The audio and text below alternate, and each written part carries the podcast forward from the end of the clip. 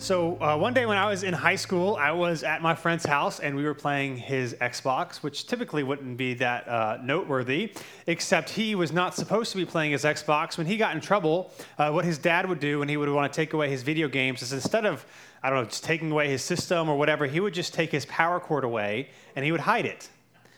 After a while, my friend started to figure out where his dad hid his power cord, and so what he would do is he would go and take said power cord, play his Xbox, and then when he was done, he would put it back. And this went on for a while until the one day it didn't, and I happened to be there, so that was great. To make it worse, as we were in his room playing Xbox, and then he left to go somewhere, and I know he, he had to have been coming back, otherwise I wouldn't have stayed there. So he was gone. And I'm in his room playing his Xbox, and I hear his dad walking up the stairs. Now, there is no reason for him to be walking up the stairs unless he found out something was missing. And so I had about five seconds to figure out how I was going to pretend that I didn't know that we were not supposed to be playing Xbox. So he walks into the room, asks me what I'm doing. I was like, oh, I'm playing Xbox. And he was mad, not so much at me, but mad that his son had taken this thing. And so I pretended like I had no idea we weren't supposed to be playing it. And I ended up leaving. And, and it was this whole thing. And, and all that to say, right, eventually, my friend was doing this for a while, but eventually it caught up to him right? He thought he could get away with it, eh, but eventually it was no more. And today I share that because we're going to take a brief, a three week look through the book of Nahum before we get back into the Gospel of Mark. And one of the things we are going to see, although that is not the perfect analogy, is that God is patient. Uh, and God is kind, but he will one day right every wrong, and he will one day uh, uh, make everything unjust, make it just. And Nahum is a story of that. And so, if you have a Bible, uh, go ahead and open up to Nahum chapter 1. Uh, if not, there's a black one somewhere around you. Now, if you are reading one of the black Bibles, you have a head start because it tells you the page number. If you have your own Bible that you brought, let me just tell you, there ain't no shame in open up to page one. You'll find a table of contents. Well, it will tell you where Nahum is. Here's why you should have no shame. The person sitting to your right and to your left also has no idea where Nahum is, okay? And so you can all figure it out together. so we're going to be in Nahum chapter 1 this morning. If you don't know anything about Nahum, you're in good company because most people probably don't know anything about Nahum. In fact, you might not have even known this was a book of the Bible. And so here we go. I'm going to do this really quickly. I'm going to give you a few historical pieces of information to try to get us on the same page as we read this book. Um, the first thing is this book was written by the prophet and priest Nahum somewhere between 660 BC and 615 BC. Uh, we know that because of the a few historical references in the book in chapter 3 for example, it talks about the fall of Thebes, which was a historical event that happened in 663 BC. Thebes at the time was the capital of Egypt. And then it talks about the uh, coming fall of the city of Nineveh. He's prophesying against the city of Nineveh, saying it's going to happen, which we know ended up happening in 612 BC. So, somewhere within those years, probably somewhere most, most likely between 640 and 615, Nahum prophesied against Nineveh. Now, uh, Nahum was a prophet in Israel. Again, the point of this book is to announce that the capital city of Assyria, which up until this point is the strongest nation in world history, is going to fall. Now, during the time of Nahum, Judah, which he was, uh, Judah and Jerusalem, which is the southern kingdom, was essentially a vassal state to Assyria. And the northern kingdom of Israel, because they had split prior to this, was in, under captivity both for over about 100 years. And so the northern kingdom is under captivity of Assyria. The southern kingdom, which is called Judah, where Jerusalem was located, was a vassal state, which means they weren't necessarily under their rule, but they had to pay heavy taxes to them and pretty much do whatever they said. Now, you might find this interesting. While you might not be familiar with Nahum, many of you are probably familiar with the book of Jonah. Uh, Nahum is actually it's kind of like a sequel to the book of Jonah, where God called Jonah to go preach repentance to Nineveh. He didn't want to do it because he knew God was patient and kind. Nineveh repented, and so God didn't bring them destruction.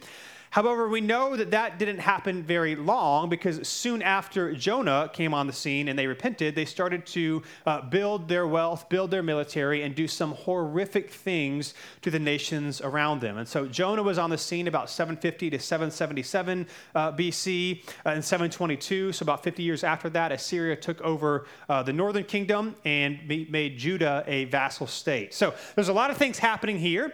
Um, and last thing I would say is that this book, what you're going to find is about God's character and his judgment on evil.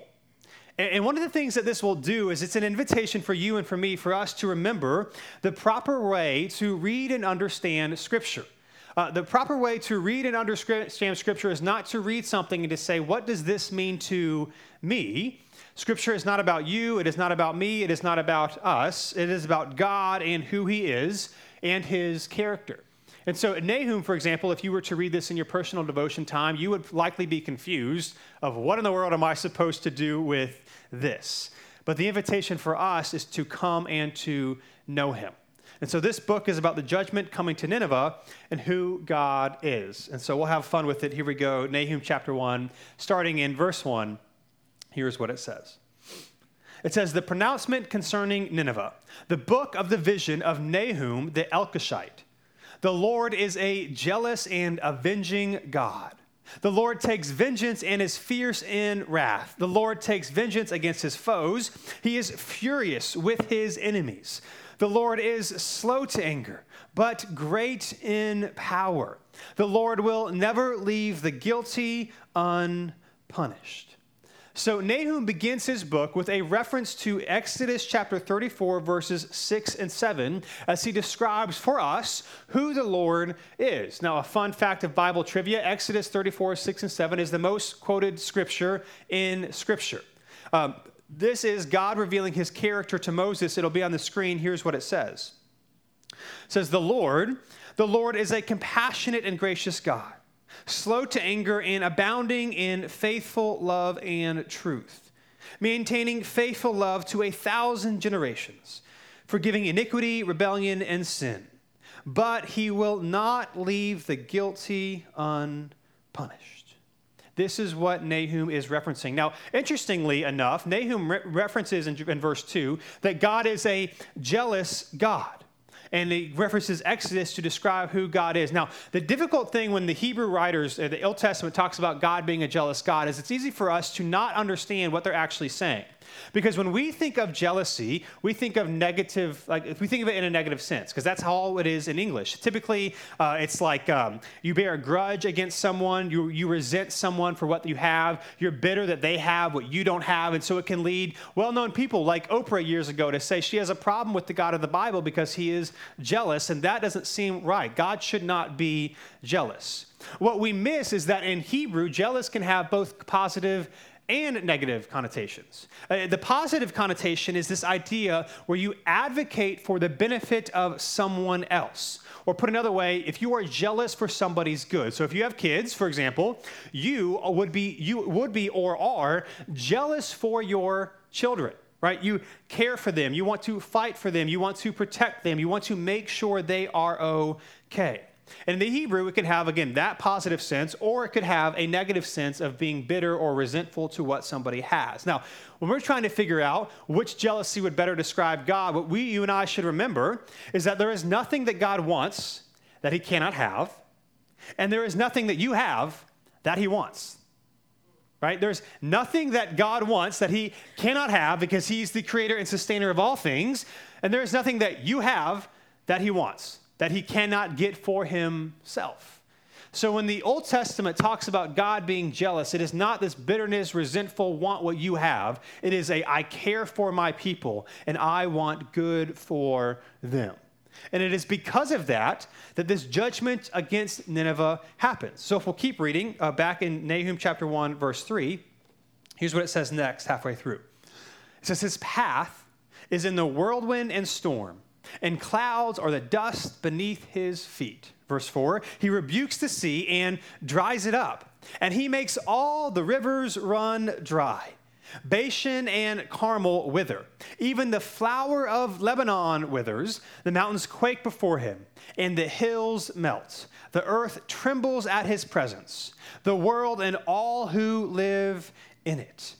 Who can withstand his indignation? Who can endure his burning anger? His wrath is poured out like fire. Even rocks are shattered before him.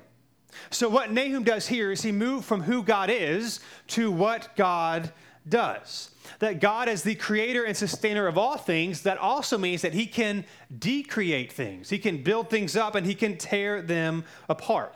And so what Nahum does here is he's, he's, he's recalling what the Israelites went through in the Exodus when God parted the sea for them to walk through. In verse 4, when it says he rebukes the sea and dries it up, and he makes all the rivers run dry, that God controls all things. And so for us, again, the geography and, and, the, all the things going on there are probably not familiar for you and for me since we don't live there and we don't live in this time. But Bashan, Carmel, and Lebanon are part of the most fertile areas of Palestine.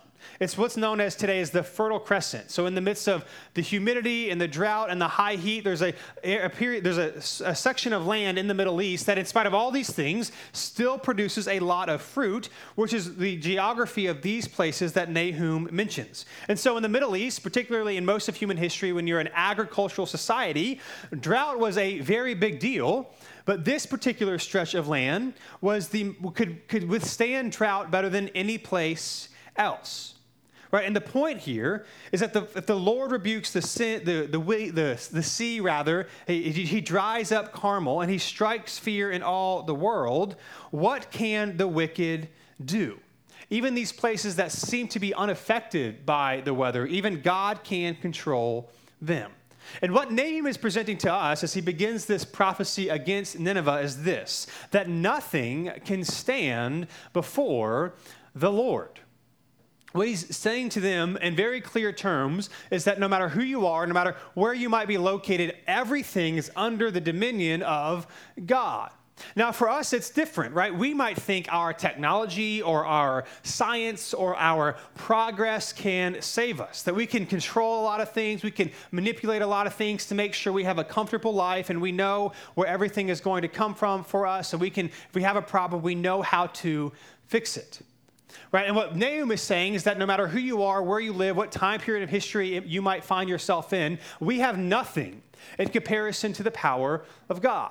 Right? Even us in modern Western society have experienced this the last couple of years with COVID changing everything. All of your plans that you had were radically changed completely beyond your control. now, it's interesting, right? There's nothing quite like thinking everything's okay and then realizing it isn't.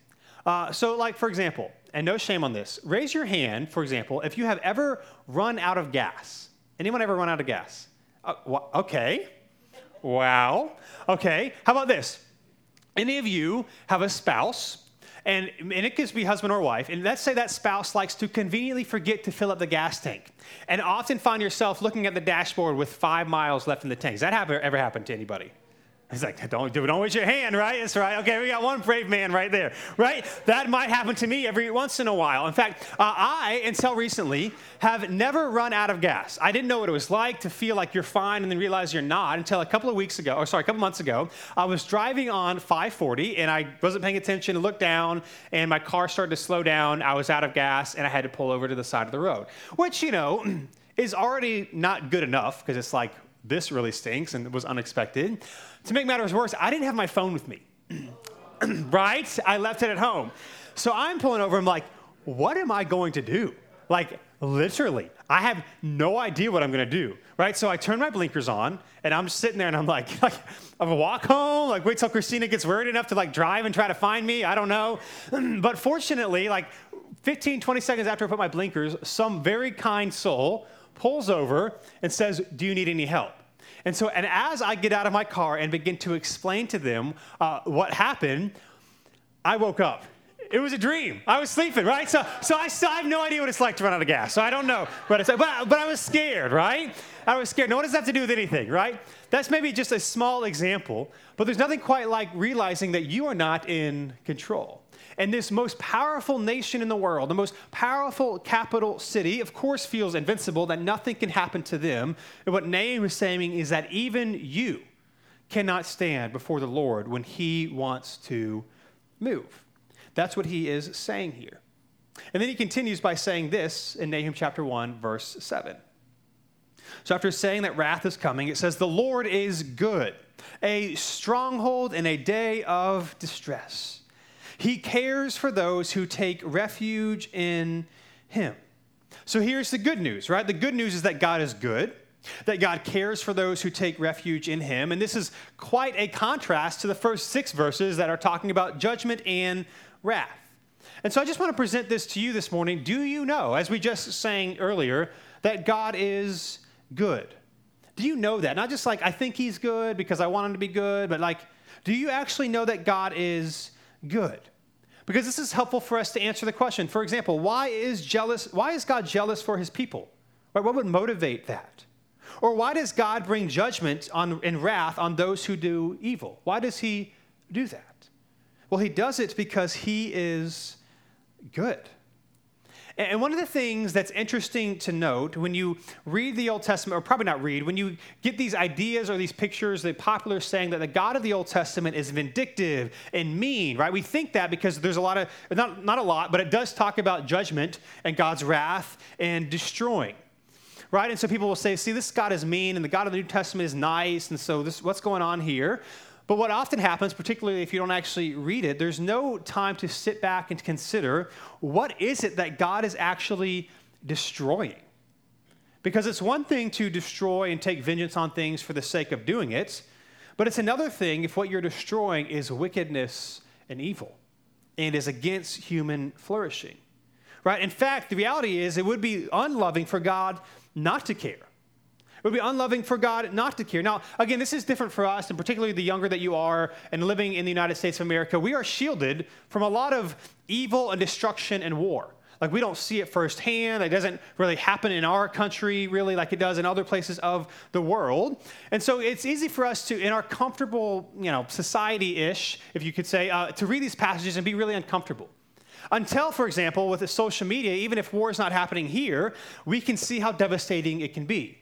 And so, these last few months, if you've been online and you've seen the videos and the images of what's going on in Ukraine and the devastation, devastation of what's happening there, right, you can read that and then you can begin to think, man, I really hope God cares right? I really hope God cares. Now, listen, I have no idea. I'm not, I don't, I'm, I don't know what the solution is. I don't know how to fix it. But just as a human, as you see families being torn apart, as you see bodies lying on the street, as you see these videos of husbands and fathers having to stay in the country while their wives and their children leave, and the heartbreaking videos of them separating, maybe saying goodbye for the very last time, you cannot look at that and not want God to do something, right? You cannot look at that and want God, and want God to not do something. And this is what is happening all throughout the Old Testament. And this is what is happening here. What Nahum is showing us is that it's God's vengeance that displays his goodness. It's his vengeance. It's the fact that he actually does take over, that he actually does respond, that though he is patient and kind and loving, every good deed ultimately will be made right. It is because he is good that he cares. It is because he is good that he uh, overtakes evil. It is because he is good that he is willing to destroy and to stop it. His vengeance is not motivated by wrath or uh, by emotion or by immaturity. It's motivated by his perfect love and goodness and justice. This is why, for example, in Romans chapter 12, it'll be on the screen, the Apostle Paul writes this Knowing the character of God, he says, Friends, do not avenge yourselves. Instead, leave room for God's wrath, because it is written, Vengeance belongs to me, I will repay, says the Lord. And so, because of that, here's what you and I should do if you're a follower of Jesus. But if your enemy is hungry, feed him. If he is thirsty, give him something to drink. For in so doing, you will reap heaping fiery coals on his head. Do not be conquered by evil, but conquer evil with good. Now, here's the reality you can only do this if God is a vengeful God. You can only do this. You can only repay evil with good. You can only repay hurt with forgiveness, with, um, uh, with grace, with mercy, with love, if you actually believe that one day God will right every wrong and will bring justice in all the dark places. You can only do that if you believe this is actually true. Right? This what this makes me think of because sometimes we think of enemies as just like our coworker who ate our lunch in the refrigerator for the 30th time and it's just like ah, right? But in the first century Rome, Christians were being persecuted and killed. And so to actually love an enemy was a very big deal. when I was reading this passage, it reminded me of a video that was circulating, went pretty, I don't know, viral or, or whatever, about a week into the war in Ukraine, where there was this Russian soldier who happened to be captured in this village. And you would expect what? People to yell at him, people to throw rocks and stones at him, people to beat him because literally he's part of this, this uh, regime that's coming in here and killing their children and destroying families and destroying everything, their, their cities, all these things, right? You would think that would be justified to do whatever you want to this soldier. But instead, what happened? I mean, it's freezing. The Russian soldiers were, you know, don't have all the proper equipment, and so there's all these, uh, you know, things of frostbite and malnutrition, all this sort of thing. And so they, there's this, all there's like dozens of villagers around this soldier. They're giving him hot bread and hot cakes to eat. They gave him something like coffee or hot tea, and then somebody gave him a phone for him to FaceTime his mom and he's crying, and you, you know, I don't really, you can't really understand everything that's going on. And you look at that, and be like, man, that's what it looks like to love an enemy. Now, to me, I, I don't know the spiritual condition of the Ukrainians that was going on that. I don't know. But this is how, the only way you can do this with any consistency uh, is to know that God is actually a vengeful God and he will repay every wrong. And so until that time, we do to others what Christ has done to us, that we show love and we show mercy because he is a good God who cares for those who trust in him. This is what Nahum is reminding the people of Israel about as they're in captivity, and it looks like there is no way out. And then he continues by saying this in verse 8, chapter 1. So after saying God is a good God, cares for those who trust in him, he says, But, verse 8, he will completely destroy Nineveh with an overwhelming flood and he will chase his enemies into darkness. Now, real quick note the original Hebrew in verse 8 here does not actually say Nineveh. Uh, it actually says his adversaries or his enemies. Now, many English translations, like the one we are reading, um, puts Nineveh in there because it is who Nahum is talking about. But in Nahum's prophecy, other than verse 1, which is the heading, which is not actually part of the prophecy, uh, Nineveh isn't actually mentioned until the middle of chapter 2. Now, part of that is for the tension to build as you read the story, but also part of it is that although this is specifically about Nineveh and Assyria, this truth that Nahum is teaching is true about all things, about all of God's enemies. This is a particular moment in time where you're going to see this acted out. But what he's saying here is not just applicable to Nineveh, but to anyone who would pursue evil and darkness. And then verse 9, it says this Whatever you plot against the Lord, you here is Nineveh and Assyria, he will bring it to complete destruction. Oppression will not rise up a second time, for they will be consumed, uh, consumed like entangled thorns, like the drunk of a drunkard, and like straw that is fully dry. Out has gone, uh, one has gone out from you who plots evil against the Lord and is a wicked counselor right? So again, the you here is Nineveh and Assyria. Uh, again, he's not, he doesn't specifically name them yet, although that's who he's about, but it's also, again, a general principle uh, for evil specifically. And ultimately, what he is saying is that Nineveh and Assyria will be destroyed, and they will be unable to rebuild a second time. Once they are taken over, they will not come back. And what will happen, like in verse 10, when it says, like the drink of a drunkard, uh, whatever they try to do to stop it will not happen. Like a drunkard trying to fight someone, trying to fight someone who is sober, they will lose. And then verse 12 it says this This is evil against, or sorry, this is what the Lord says. Though they, talking about Nineveh, are strong and numerous, they will still be mowed down, and he will pass away. Though I have punished you, the you here is Israel, I will punish you no longer. For I will now break off his yoke from you and tear off your shackles. So again, Israel never again will be ruled over uh, Syria. What had happened was because of Israel's unfaithfulness, because they started to engage in a lot of the evil and wickedness of the surrounding nations, God allowed them to be taken over. And so, again, right now, the northern kingdom is actually part of Assyria. They are in subjugation to them. And the southern kingdom is a vassal state, so they pretty much have to do whatever they say. He's saying uh, the heavy taxes and the burdens and the constant fear you live in will be in no more. The yoke and chain of Syria is going to end. It's going to end. And then he says this in verse 14 The Lord has issued an order concerning you. Uh, there will be no offspring to carry on your name. Talking about Nineveh and Assyria here. He says, I will eliminate the carved idol and cast image from the house of your gods. I will prepare your grave, for you are contemptible.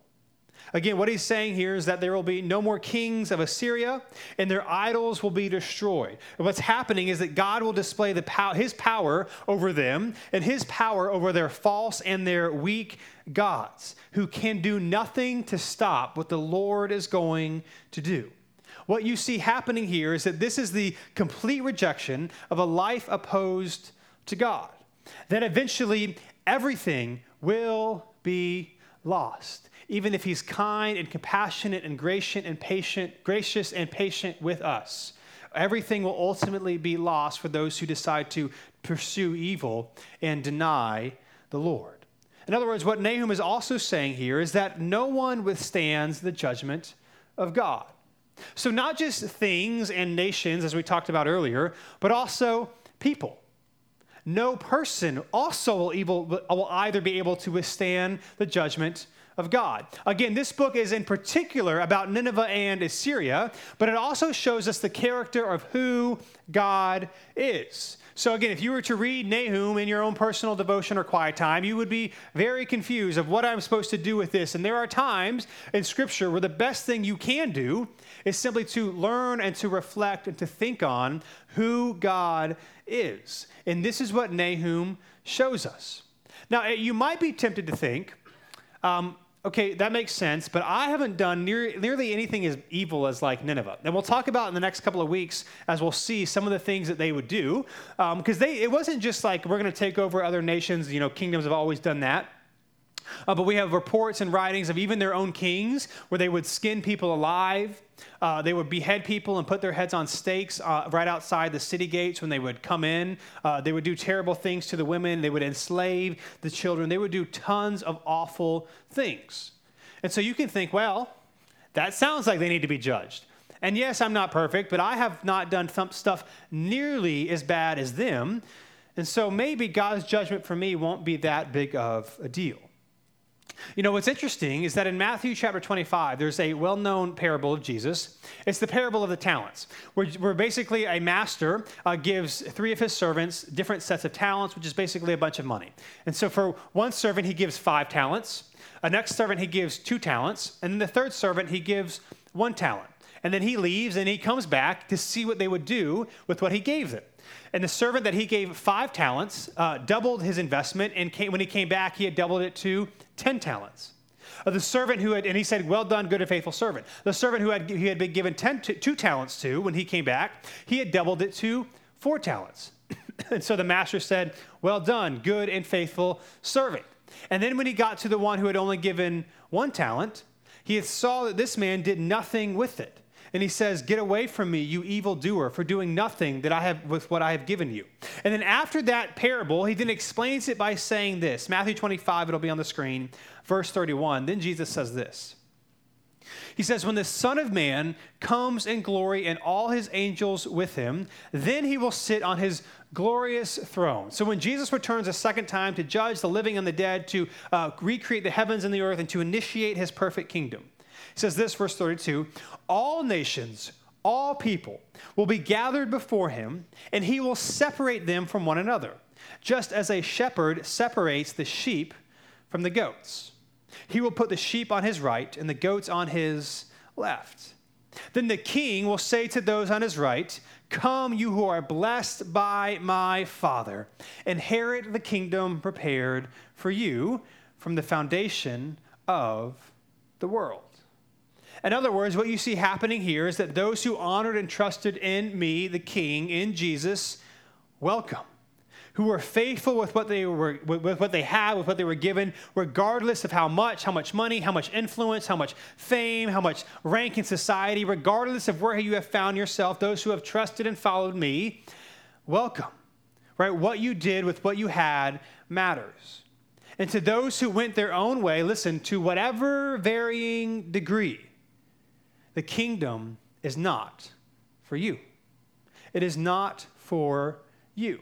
It is those who have trusted and followed me, not those who did whatever they wanted or went their own way with the time that they had. This is what Jesus is saying in Matthew 25, and this is also what Nahum is saying here that the, the nation, the people that have gone their own way, should not expect for everything to end well for them.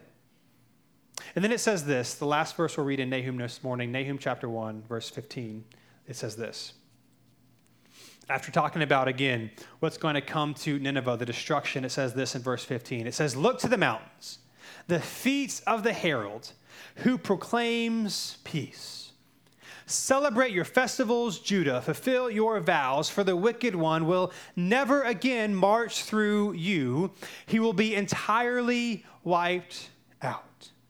So, this last verse here, Nahum again is addressing Judah, and it's this imagery of the messenger running from the hills to announce that the destruction of Nineveh and therefore the opposition has ended, that peace is here, and so that they would celebrate this messenger coming to them. And so, what they can do now is that they can remove the Assyrian idols and they can worship the Lord freely which is what Nahum tells them to do. When he talks about the festivals and the vows, he's talking about the things that God talks about the sacrifices, the rituals, the things that they would do to have regular rhythms and practices in their lives to reorient their heart and their minds around the Lord, that you can do these things again, and the people would celebrate. Now, again, remember, these people, there is not an Israelite alive who has not been under the oppression and the rule of the Assyrians right? The unfathomable joy that this would bring them when it actually happens, they probably could not put into words. Now, again, this is a specific example, however, of what the gospel ultimately is that God is redeeming, that God is rescuing, and that God is inviting in the lost.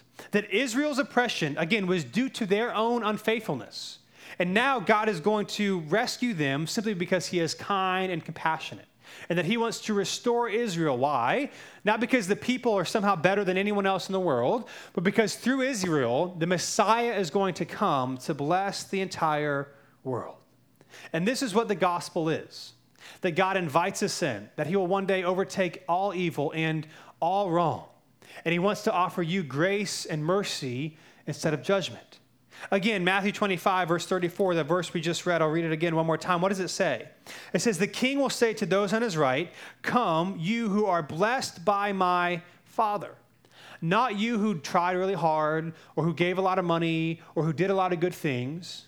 Those who are blessed and given grace. And what, what for? Because they will come to inherit the kingdom prepared for you. That not only does God give it, but that God prepares it that he invites you and me in. And so when you read Nahum and you know the character of, of God and that he will not let uh, evil go unpunished, here's what we see happening in the book of Nahum that evil will be met by grace or judgment, but it will be met. Evil will be met by grace or judgment, but it will be met. In fact, what's interesting was when you read the Old Testament, not just kind of the cliff notes or what people say online, you begin to actually get frustrated. You begin to think, God, why are you so kind? Why are you so compassionate? Why you had already let Nineveh, you'd already told Nineveh to repent once, and now you gave them 150 years before you're going to destroy them? That doesn't seem fair to me until I consider my own life and my own decisions. And when we talk about God uh, getting rid of evil, what you don't hear people say often is, I want God to rid evil in the world, and I want him to start with me. Now, we don't want that. It's the other people, it's the other nations, it's those people, it's the people that do the things that we don't like, not the people that do the things that we do, right? Get rid of them first. And if God's going to get rid of evil, why start with anyone else but us? And so, what God is saying here is that He will meet it. The question is, what are you going to do about it? Are you going to rely on your own perceived sense of goodness? Or you are going to rely on the grace that He is offering you. And the way to get the grace that He is offering you is simply to tell the truth about who you are and the need that you have. One of the things, uh, if you're a parent, you, you could probably relate to this. Um, it's really important for Christina and I for our kids to simply tell the truth, right? We tell them all the time no matter what you have done, you will always get in more trouble if you lie. Always. And I get it's hard as a kid, even as an adult. You don't want to tell the truth. You want to cover things up. You're embarrassed. You're ashamed. So I get the tendency to want to do it. But we really try to teach our kids these things. So Roman, our youngest, he just turned four. Uh, there's been, he's been doing something lately that we've been trying to get him to stop doing. And one of the things is when he does it, he doesn't want to say that he does it, right? And so I've had a lot of have conversations about, hey, Roman, if I ask you if you did this and you lie to me, you will always get in more trouble. Always. And then if he lies, I'll say, here's your punishment for what you have done. And this punishment is for lying. And if you had told the truth, this would not happen to you. And so a couple of weeks ago, uh, he did it again. And I said, hey, Roman, did you do this thing? And right away, without taking a second, uh, without trying to think about how he's going to cover up, he just told me the truth. Right then, right there, he just said, he did it. And in that moment, what happened to him is not, I was so glad that he simply told the truth that he didn't even get in trouble. He didn't even get in trouble because I just wanted him to know that he has to be able to trust us and to tell us when he does something wrong. Now, I know that's not the perfect, maybe, analogy for life, but this is what God wants us to do. He wants to give us grace. Now, that doesn't mean there aren't consequences for our actions. Certainly there are, but He wants to give us grace if we would simply tell the truth. Because if not, judgment will come because he is a compassionate God. He is a righteous God, and he is a good God who will not let evil go unpunished punished. And so it will be met with grace or it will be met with judgment, but it will be met. And the reason we gather and we worship and the reason we celebrated last week with Easter is because God gives us grace. That He sent Jesus to do for us what we could not do for ourselves, so that anyone who would trust and follow Him in the midst of our evil and our shame and our wickedness and our going the own way, that Jesus bore it on Himself. And He says, Welcome in. And He says, You're invited in my kingdom because I love you. Evil will be met with grace or judgment, and Jesus wants to offer us grace.